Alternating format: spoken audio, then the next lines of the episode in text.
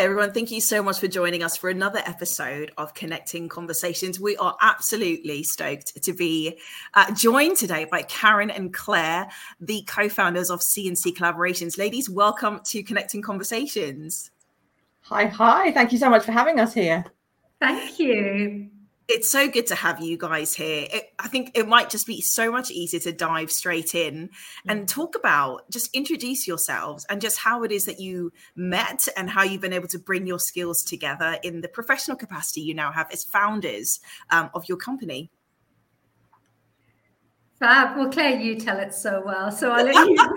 I love that. Let's pass it over to the other. Did you hear the slight pause? This yeah. is such a great example, though, of how polite us women are and how we don't always step in and take that space. I'm going to take that space. I'm going to use my voice. Oh, we, so Caron and I both have our own separate companies. We come from very different backgrounds. I am a psychotherapist. I'm a cognitive behavioral therapist. I have a background um, in public sector mental health and well-being before starting my own company some five or six years ago uh, in the mindset space, in the therapy space.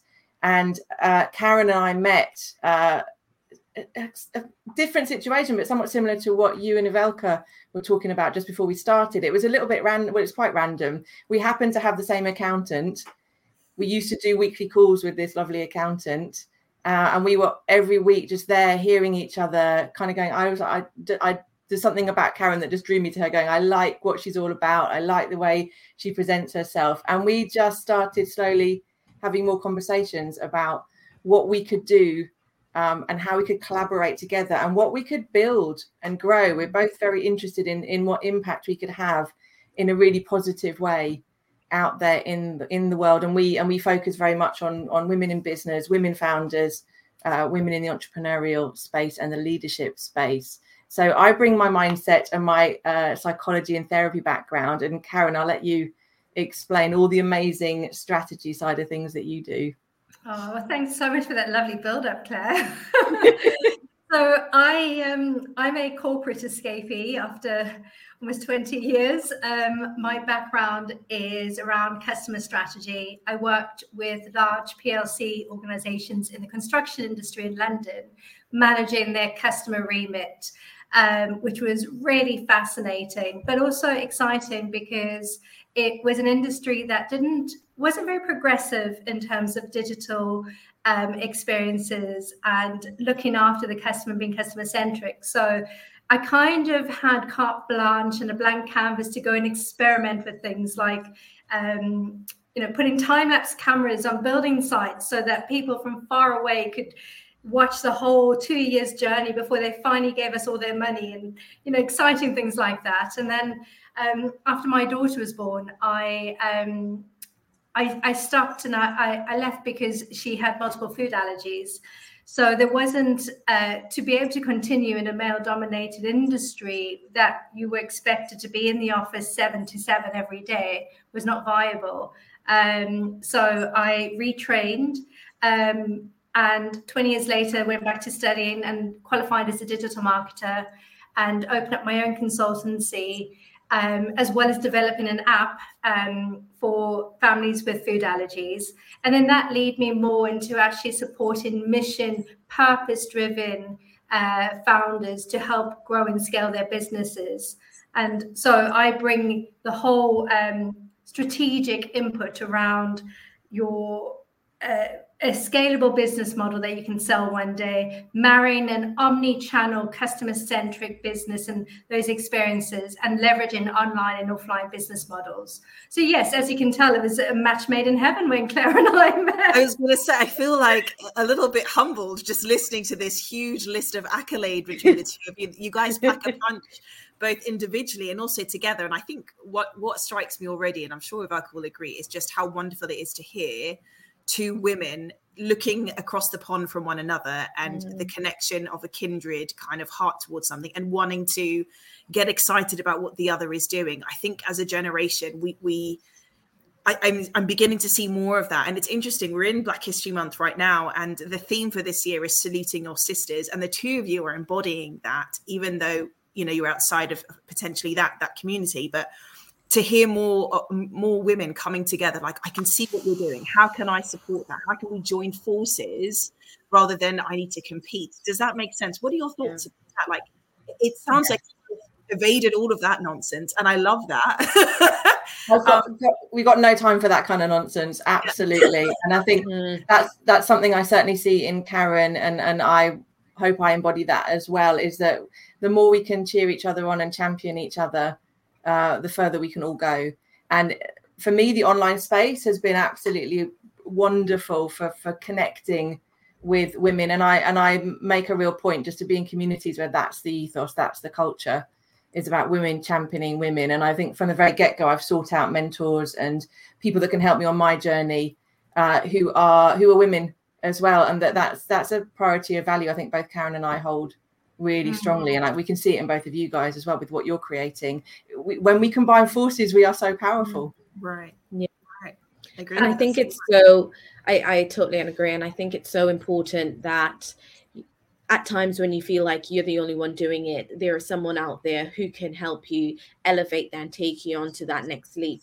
Because there are people we, we all know we we're not an expert in everything and we will have to rely on someone at one point at some point in your career your entrepreneurship um, world to really help bring that another level of expertise, that another lens to look at. And it's only until then you realize, oh my goodness, there is a world full of other amazing women who can who you can journey with. And I tell Carla time and time again, she's stuck with me for life, whether we're in business or not.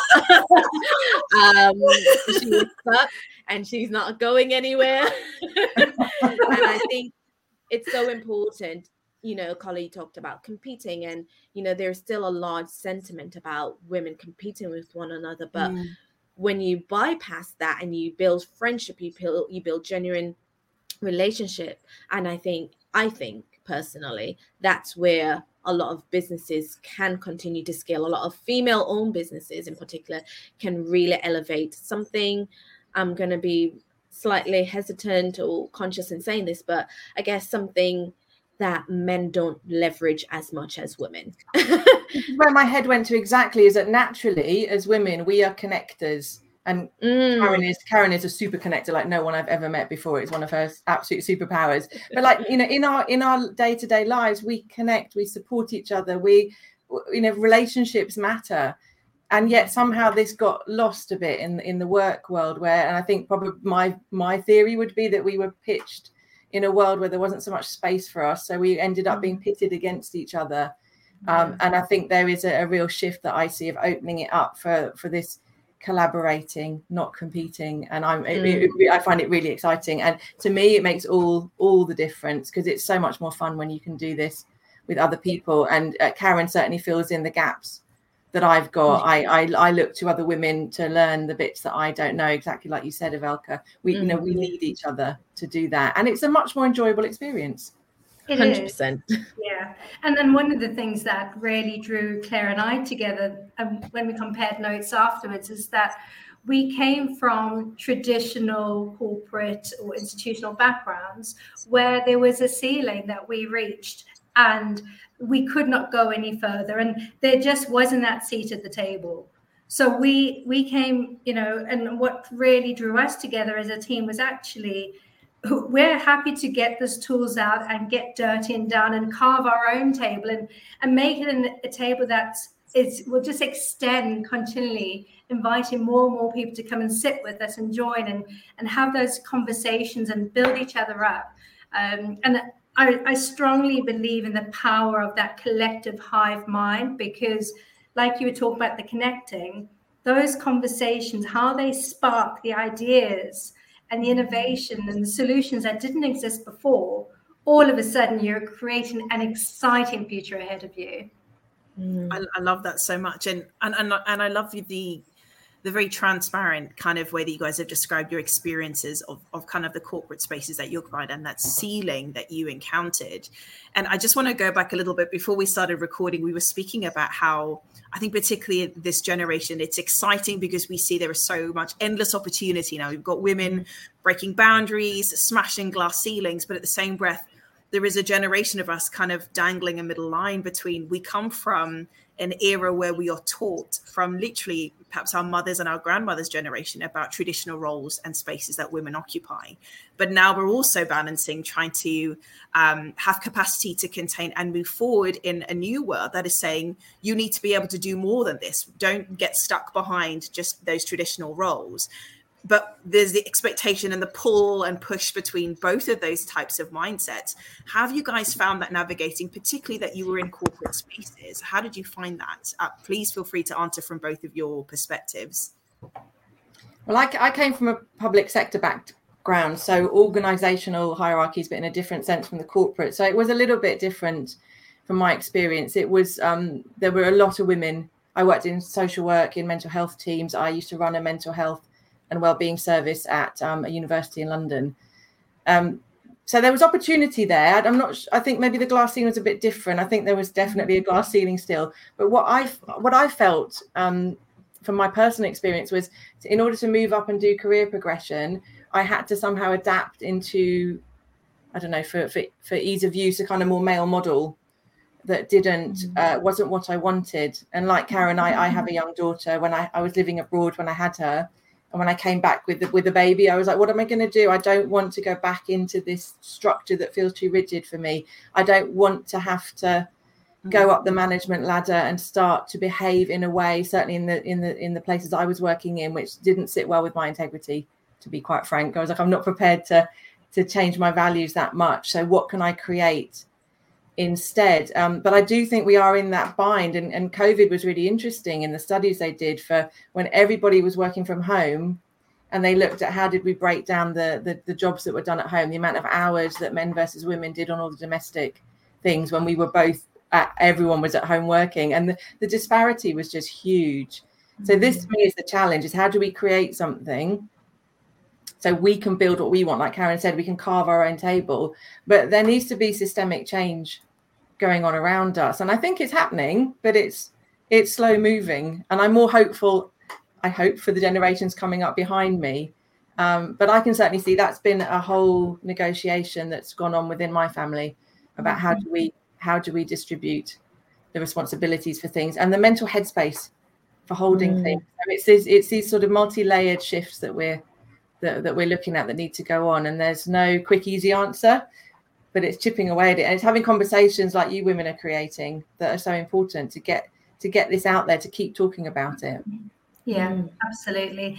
And and I think what you hit on the head there, Clare, is all around this whole shift in the whole domestic revolution, where, like you said, Carla, we're expected to be crushing it at work, crushing it at home, you know, everything. It is this balancing act. But you know, there, there is this silent revolt going on about actually there is so much that I can take, and my my capacity is at that point there is no more so there does need to be that more grown up um, partnership uh, to be able to support each other's growth and ambitions for those that are in couples and then there is you know when you don't have that partner to support you at home yeah. you're all, you're still expected to do all the things anyway so mm-hmm. our you know our ability to multitask is phenomenal. And there is so much that we can carry as a load, but there is a compromise somewhere.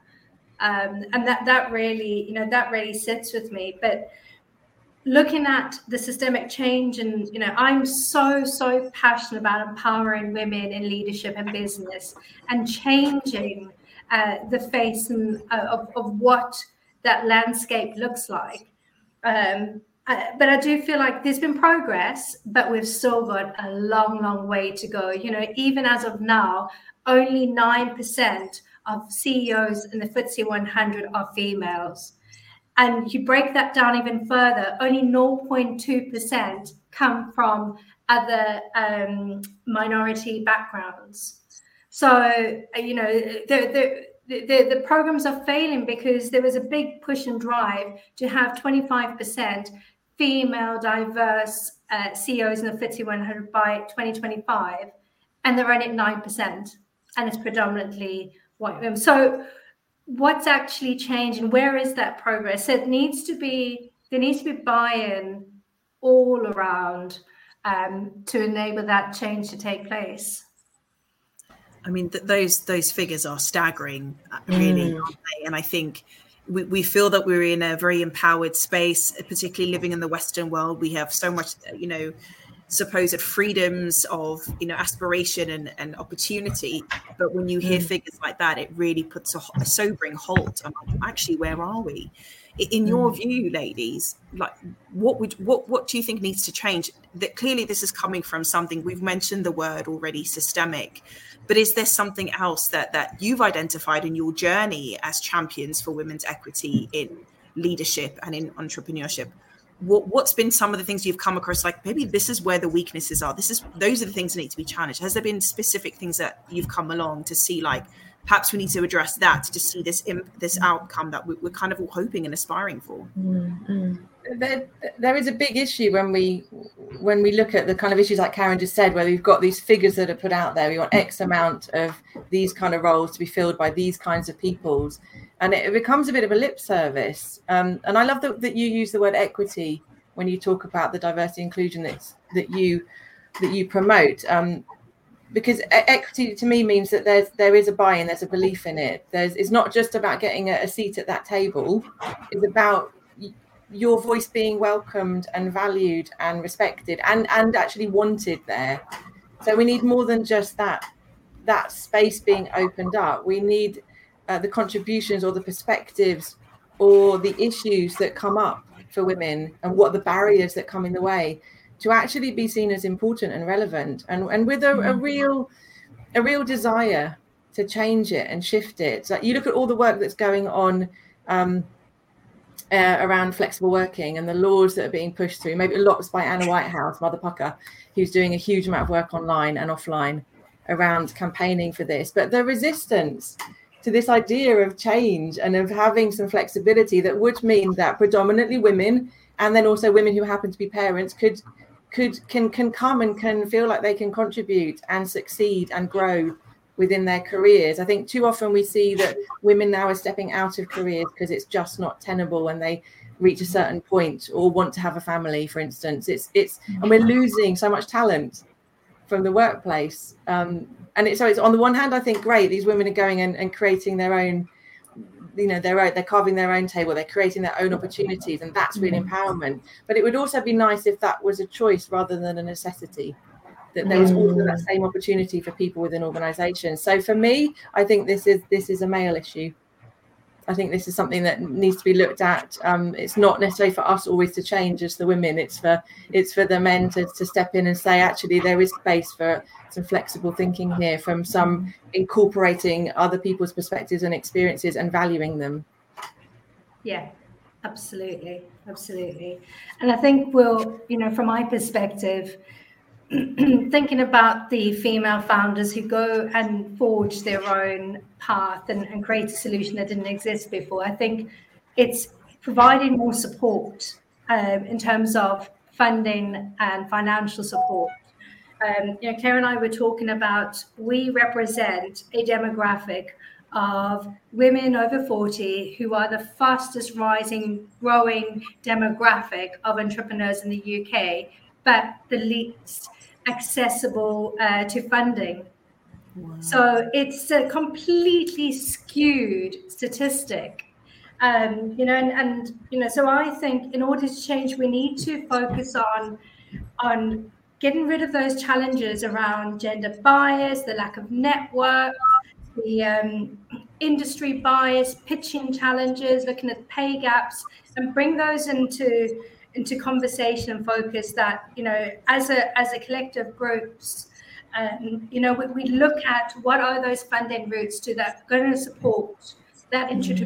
entrepreneurial spirit you know and bring into focus more things like gender lens investing where we're specifically targeting female run businesses you know i've been on i can't even I, I love a good program and i love a mentoring program so I, I can't even tell you how many I've been on and some really great ones that have been spearheaded as part of their CSR agenda uh, with some very well known financial institutions. every single time these programs are about teaching you how to business how do you how do you do the practicalities but not mm-hmm. one is there any investment in okay so how do we invest in you how do mm.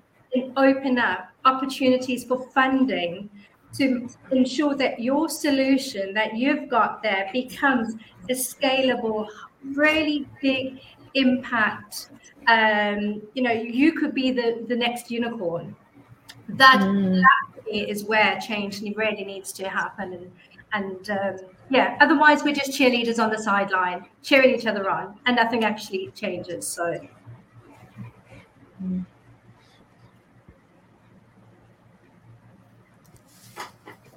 I think you raised like some really, really valid points there. I think both it's it's not something that I think women. It's your job to go and fix it. And I think Caron, you really sh- shone a very realistic truth on it. This is something. It's not just about women. It's actually about everyone. Because at the end of the day, as much as we are talking about, we are in the business of altering, if not disrupting, historically male-dominated spaces, particularly in entrepreneurship and corporate world it's in order for that space to be created, we need to have the buy-in of the collaboration of the fact that you know those that have historically held that space with no question it's never been a an issue of where they belong that's mm-hmm. like what are you doing to adjust and be flexible to make the space more comfortable and inviting and embracive to those coming in like for example like you said women that have got different contexts some come in as as mothers. Is there is there space for us still to be seen in our value not just because you have a child now it's going to be one or the other? And i love that you actually raise that because that's so important because currently if we're to look at the entrepreneurship or corporate landscape right now it doesn't quite look as though it, it is only one or the other. If i decide that i would like to you know invest in my family. And, and again i think this also is what what feeds into negative impressions for women that choose to that is an incredibly important role. This is where we are uh, you know um, raising tomorrow's leaders and children. If our children are broken we don't have a good society tomorrow. So mm-hmm. we need those types of parents that see it as such a, a very sacred uh, uh, and have a reverence towards the responsibility of that. But why like you say does it have to be at the cost of i no longer or i'm now like um, excluded from still being able to participate and bring value outside of even that sphere. And i think i mean that is a that is an is a, that's a big ongoing question. We don't have all the answers now. Mm. and like you say caron we can see that there's stuff that there's potentially that can be done to disrupt this and to shift this for good impact and positive change of inclusion of women. But it does require like it takes money to make the world go round. It takes that funding, mm. action spaces. What have we facilitated creating education opportunities for people to learn about how to do this within internally within companies, their infrastructure? How are we doing that in terms of our policy? How are we doing that in terms of the work environments uh, uh and and kind of cultures that we're building there? I, I feel, Evelka, you've been someone who's been in the mm. DNI space as a specialist for a long time and I guess DNI is is fairly yeah. new in terms of this is a hot topic. It's a hot kind of sphere to be mm. involved in. But from your experience, like what has that been like as an ethnic woman, as someone who specializes in something? It feels like actually you get a lane of your own almost because it is an evolving kind of field. What has been your experience with that? Um, I think my experience and kind of my exposure to the corporate world has been quite varied I have to say. Um, there are, you know, there are some organizations that I have worked with in the past where I definitely felt like I could elevate and progress and level up um, in order to reach spaces of ultimate impact. And then there are other organizations and um, environments I've been on, been in that were a little bit reductive and it kind of set me backwards. But I think for me, I'm a huge advocate for similar to to you all, um, female empowerment. But I guess female, for me, female empowerment from those on the other side of things, for the younger generation, for the young girls and um, young women growing up and you know being in spaces for either the first or second or third time who perhaps don't have the years of experience as you know our counterparts have but are being i guess disadvantaged one because they're a, a woman and two because of their age. It's you know on my end of the spectrum it's not about you know okay i'm ready to have a family and you know we come to that later on. But i think for you know late 20s early 30s perhaps you know it's all about sustaining and building a career for yourself. Um and i was having conversations with um, some other women and you know we both agreed that whilst we're on different ends of the spectrum, she very much has a family and has to be a provider and, you know, having to work part time because of the different requirements and um, responsibilities she had, she has. But then on me, whereas I have, I guess, more time um, and still not being able to gain that opportunity because I don't have the years of experience. So it's like you're kind of stuck in in, in a in a space where you're neither that, you're neither this. So how do you actually progress? So, you know, I'm not at that end where I have a responsibility of a family, but at the same time, I'm, I'm at the space where I can build a career, but yet there are no opportunities or there's no um, resources available for me to do that because it certainly feels like a like a stopgap. So I think for me, I'm for me, I'm advocating for young women within corporate and entrepreneurship space to you know gain access to resources to funding as you've said caron um, to you know different opportunities to growth plans in corporate organizations and i think we're often overlooked you know a lot of companies say you have a development plan but when you actually sit down and in reality how far does that development plan go? Like how how much do you really want to invest in me as an individual who you know in the next five ten years whatever it may be i can be at the top or i can be supporting you in advancing another area of your business to further scale? And i think there is very much a limited or small mindset in a lot of companies where they think they can only they're the only ones who will ever be at the top um, and not allowing space or not even allowing access to even take a glimpse of that space to learn. And I think there are organizations who are doing it well in terms of reverse mentoring. Um, but again, I still feel like there's a lack of investment even in that in itself. But I think we can definitely do a lot more on that end of the spectrum. I don't know. What are your thoughts? Um, because I'm coming from the complete end.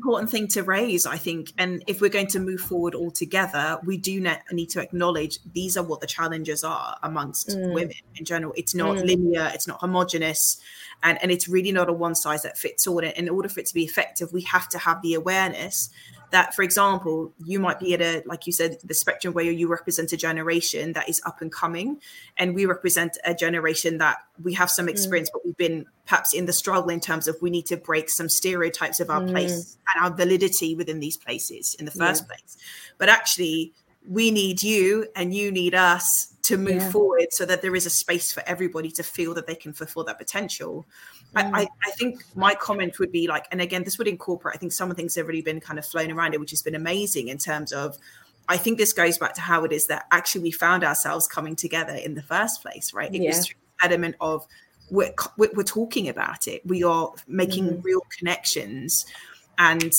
real genuine friendships, not because what can I get from you as a transactional uh, in, in engagement, but genuinely i'm passionate about what you're doing i want to see mm. like what does that look like where you are i already i think when we we speak about you know how certainly Ivalka and I came together, you know, mm-hmm. coming and, and, forging Cohesia Connect. It was a synergy of, of hearts that really care yeah. about something purpose driven that Caron was speaking about earlier. And recognizing she's from a different generation than I am, and my background and specialisms are different, but together we know that this will actually achieve what we need to because nobody's an island.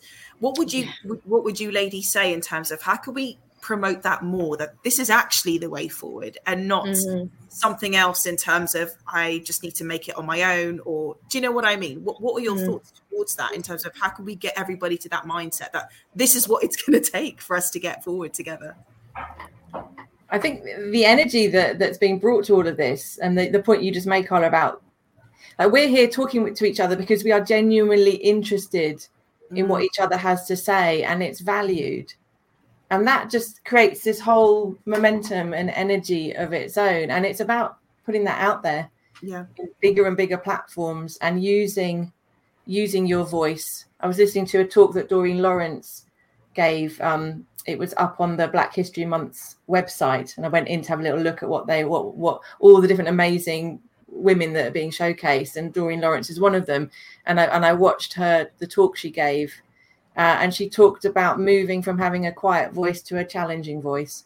And I just thought that was absolutely lovely. And it's about doing that, isn't it? It's not about having conflict necessarily, although you know that that is a way. But it, for me, it's what, what we're doing here is about having that challenging voice mm-hmm. and a genuine buy-in of interest and value into what each other is saying. And I think when when we when we go from always this very kind of male female model, we also do a disservice to the men out there who uh, if we go back to the, the family model, which I know is just one element of it all, but mm. you know, mm. there's tons of men that are missing out and don't want to be. Um, we've got to start valuing the contributions that women bring uh, it, on an equal footing and not seeing this as that if we can start shifting this dialogue, if we can look at the language we use, stop calling mm. women boss babes and fempreneurs. Like, you know, we, we, we're women who are leaders. We are women who are bosses. We are just bosses.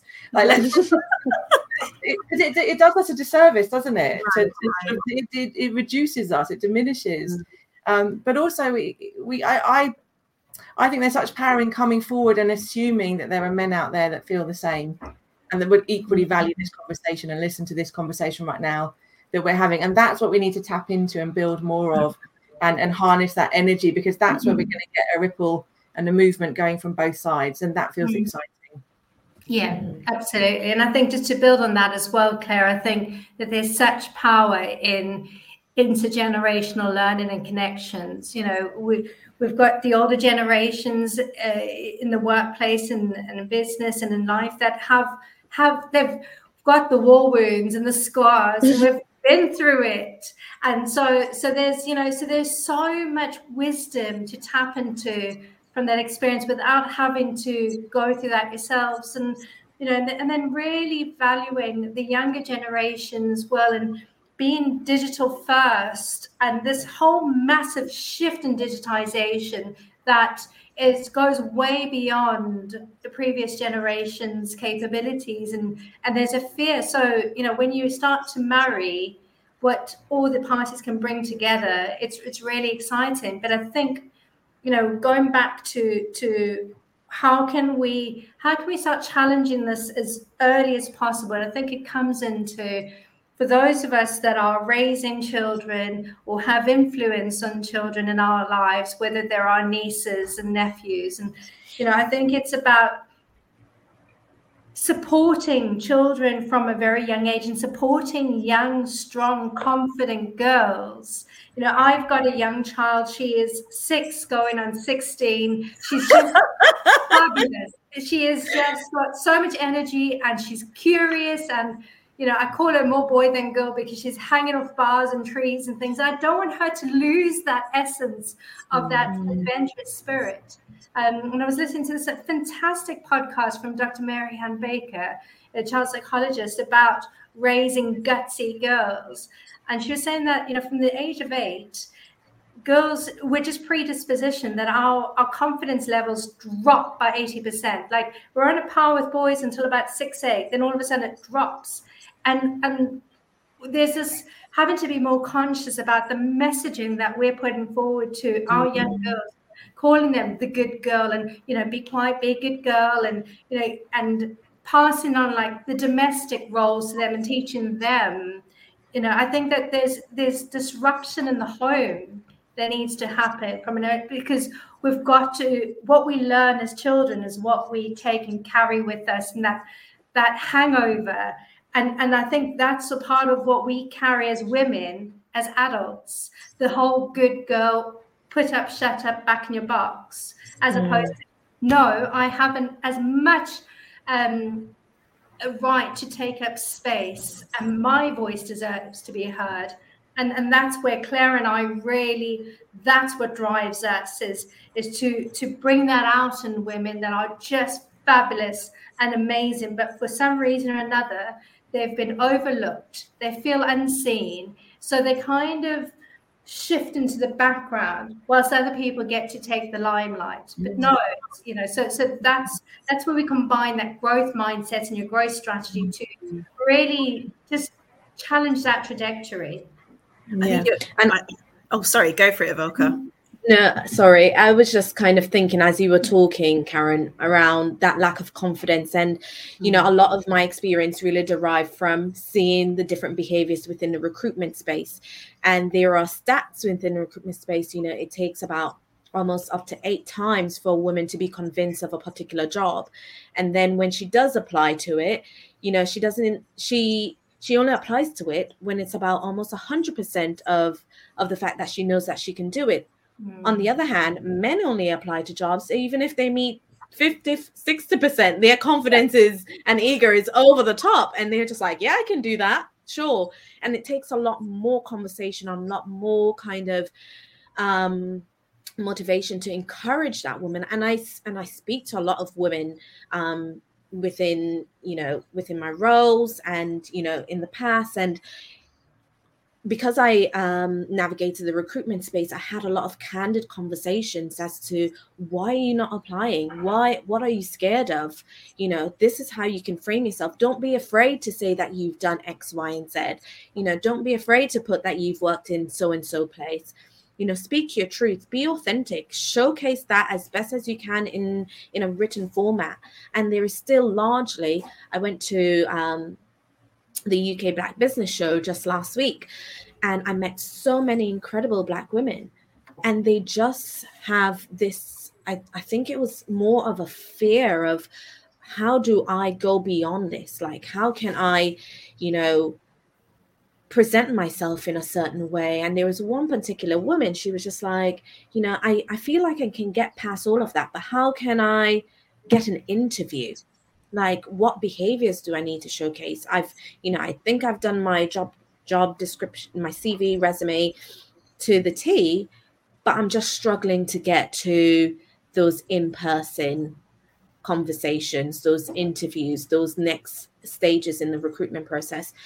And i think one as we've all have demonstrated and discussed there is a systemic issue happening at play and that goes right to how organizations recruit and how they attract.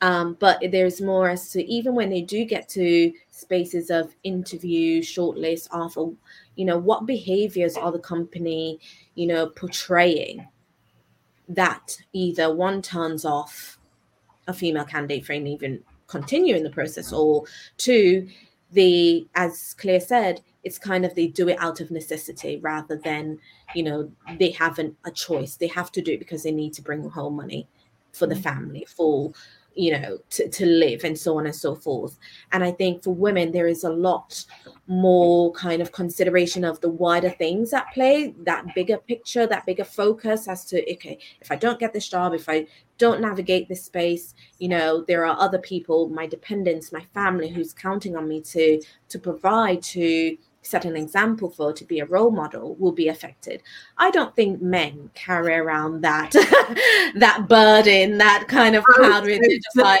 say, like i love that you've raised I absolutely i love that you've raised it Evelka, and i think this ties in quite well with what caron was talking about and i think what we're speaking about and what we're referring to is the, the places of origin of culture and whether that's family mm. culture or even you know um, ethnic culture in society because my husband and i are both firstborns but my version of being a firstborn, he's very much like our firstborn rights. His is very much based on it. I'm entitled. I will go and do something first.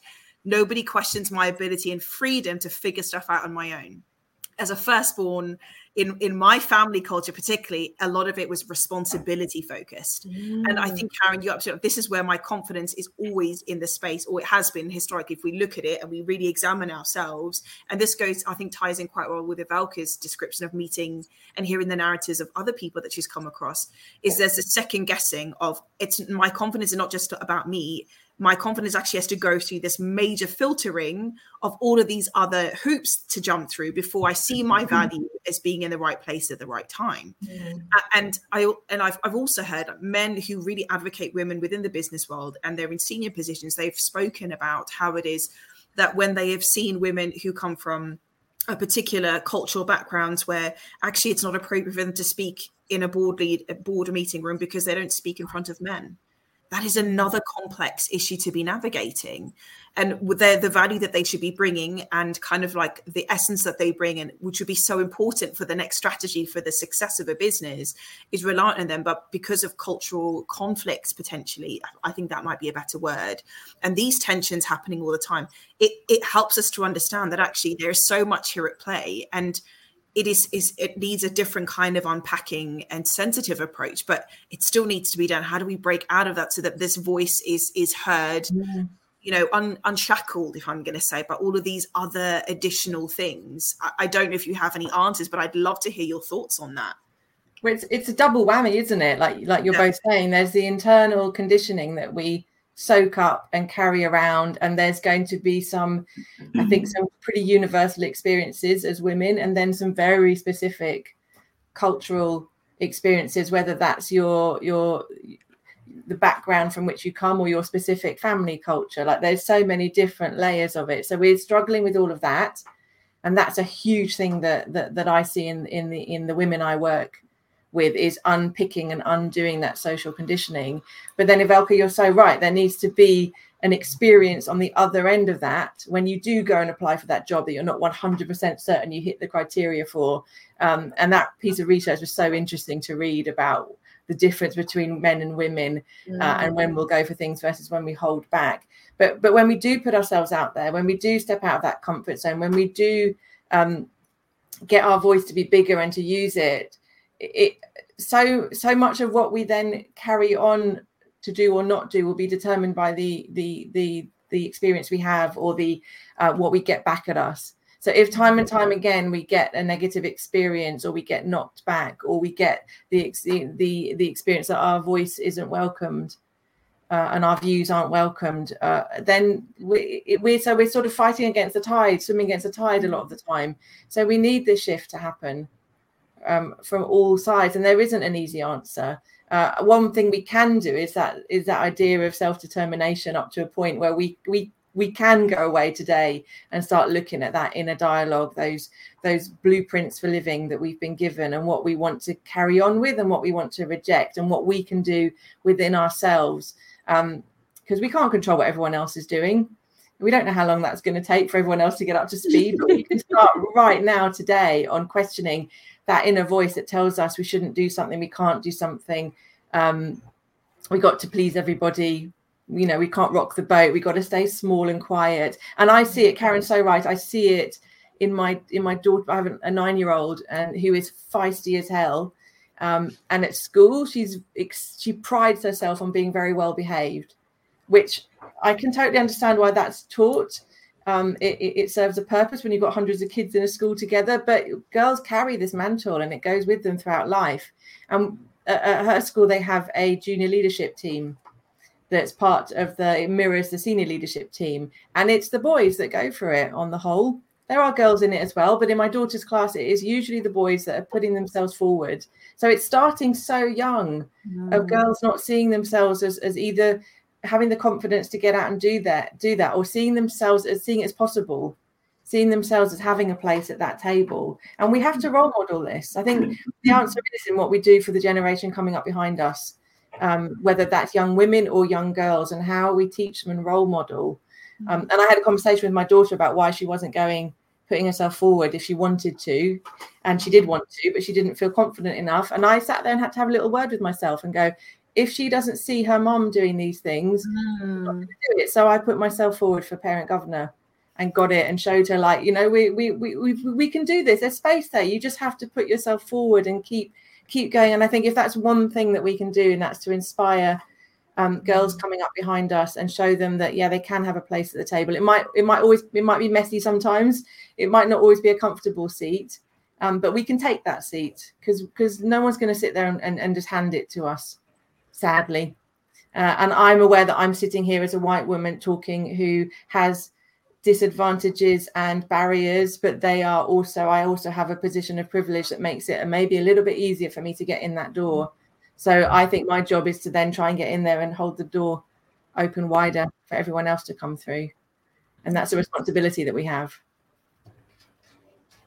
Amazing. No, that's that sounds great. And I think, you know, you, you've done such a good job in showcasing to your daughter that look, I can do it too. You know, I went for a position. Come on, you have the confidence to do it. And I think it's really important to continue to inspire and be our role role models for young girls. I, I try to do it with my younger sister. She she's 18 and you she's more like going on 30 at this rate. but she you know she has her challenges in terms of what spaces can i occupy. You know she wanted to go into engineering plumbing and i remember when she sat down and talked about it in class bearing in mind it was an all i think there was only three girls in her class at the time and she was the only black girl saying that she wants to do this and guys were just like no you will never be able to do that you can't and i mm. think there is such a sentiment that you know it goes beyond what happens in school but what happens and conversations are happening at home that we're teaching our young men and our young boys as to what roles they can play especially in terms of how they interact and engage with women and mm-hmm. girls mm-hmm. um, there is such a broader um, conversation in that and how we raise our young men to be advocates and to create space for our for their counterparts and for women. And that's such an important thing. I i was in um a, a relationship for a number of years and you know he came from a family of only brothers and i have a sister and even in our interaction with our families it was so different. Like i would try to be in a role model for my sister and be like okay i'm going to do this. I'm going to help that. I'm going to help my sister. And he on the other hand would be like oh they'll figure it out. I don't have to do that. That's my mom's job. And i'm just sitting there like but you're the older one. You're the eldest. What are you doing? It's a different lived experience isn't it? It's a different lived experience so and you're so right. You can't you can't control what what reaction your sister's going to get. What we can do though is try to give and build a foundation of rock solid self belief at home and, in friendship groups, and and and that that ch- allows them to become not that quiet voice, but that challenging voice. Mm, uh, so this is the way we're going to trailblaze through, and it can be on such small things like going going for a parent governor position is hardly you know ceo of a big company eh, but it doesn't matter. It's like there are day-to-day opportunities to role model stepping into some sort of leadership or not accepting something uh, as it stands if it feels wrong mm. to you. And and and it, that to me then is exciting because there's so many micro opportunities that we can take as well as looking to the to the big really inspirational women out there doing amazing things. It's those day-to-day role models that are so powerful as mm, well Definitely. 100%. Yeah. I mean, and I think that's so key, Clare, because eh, especially if we think in digital first, you know, we, we take a lot of cues from what we see online and social media. And there is that whole notion of uh, learning from celebritized entrepreneurs whereas you know that's that's filtered versions. We don't know the whole production and everything that goes on to get into that place and and how much of it is actually true. You know there, there's just been something uncovered on linkedin with the the top 100 linkedin voices that you know 80% of them they've been banned from linkedin because they were literally harvesting engagement pods and and commenting to, to make them appear to be something that they weren't. Wow. So how much of it is smoke and mirrors out there? But what Clare was really touching on about is let's look locally. Who are our local role models and heroes in our community? And that's where we start to affect change by actually looking and seeing who's in front of us and who do we impact around us in a positive way that we can role model and set as examples um, to learn from and to cultivate this this whole environment of support and empowerment without having to feel like oh well you know having to look at these influences and affluences mm. that are are so far removed from our our actual reality. Yeah i think that is such a such a key thing there it's it's really looking to where can we start now it doesn't have to be as wide or as grand as a as a way in which to, to actually start the steps towards impacting this form of change that we want to see um, and i think that's such a perfect way to i think end this incredible mm-hmm. conversation mm-hmm. i feel we can go on uh, continuously i know we'll have a great time talking about it but i've just been so encouraged by I think what what, un, what, undergirds everything that's been said today is there's a lot of hope in the atmosphere. We, are not I think putting our heads in the sand, we're not um, unaware or naive to what the challenges are. But I think what I am so encouraged by this conversation, and particularly by the stories of both Clare and Caron and your partnership and your collaboration, is that we're in a generation now, we're in a season now and an era now where women are looking to partner together for the amplification for change. Um, there's work to be done, but there is still so much hope and excitement and enrichment in this process. And I'm here for the ride. So, a huge thank you to both Clare and Caron for joining us again on uh, Connecting Conversations. Please connect with them on their uh, LinkedIn. I will have their details as well in ways to connect with them and their businesses. It'll be great to see us all continuing to support one another. Thank you, ladies, for being with us today. Um, it's been fantastic. Oh, thank you, Carla. Thank, thank you, you Velka. That was absolutely wonderful. I really enjoyed it. Thank you. Our pleasure. Thank you. We'll see you on the other side.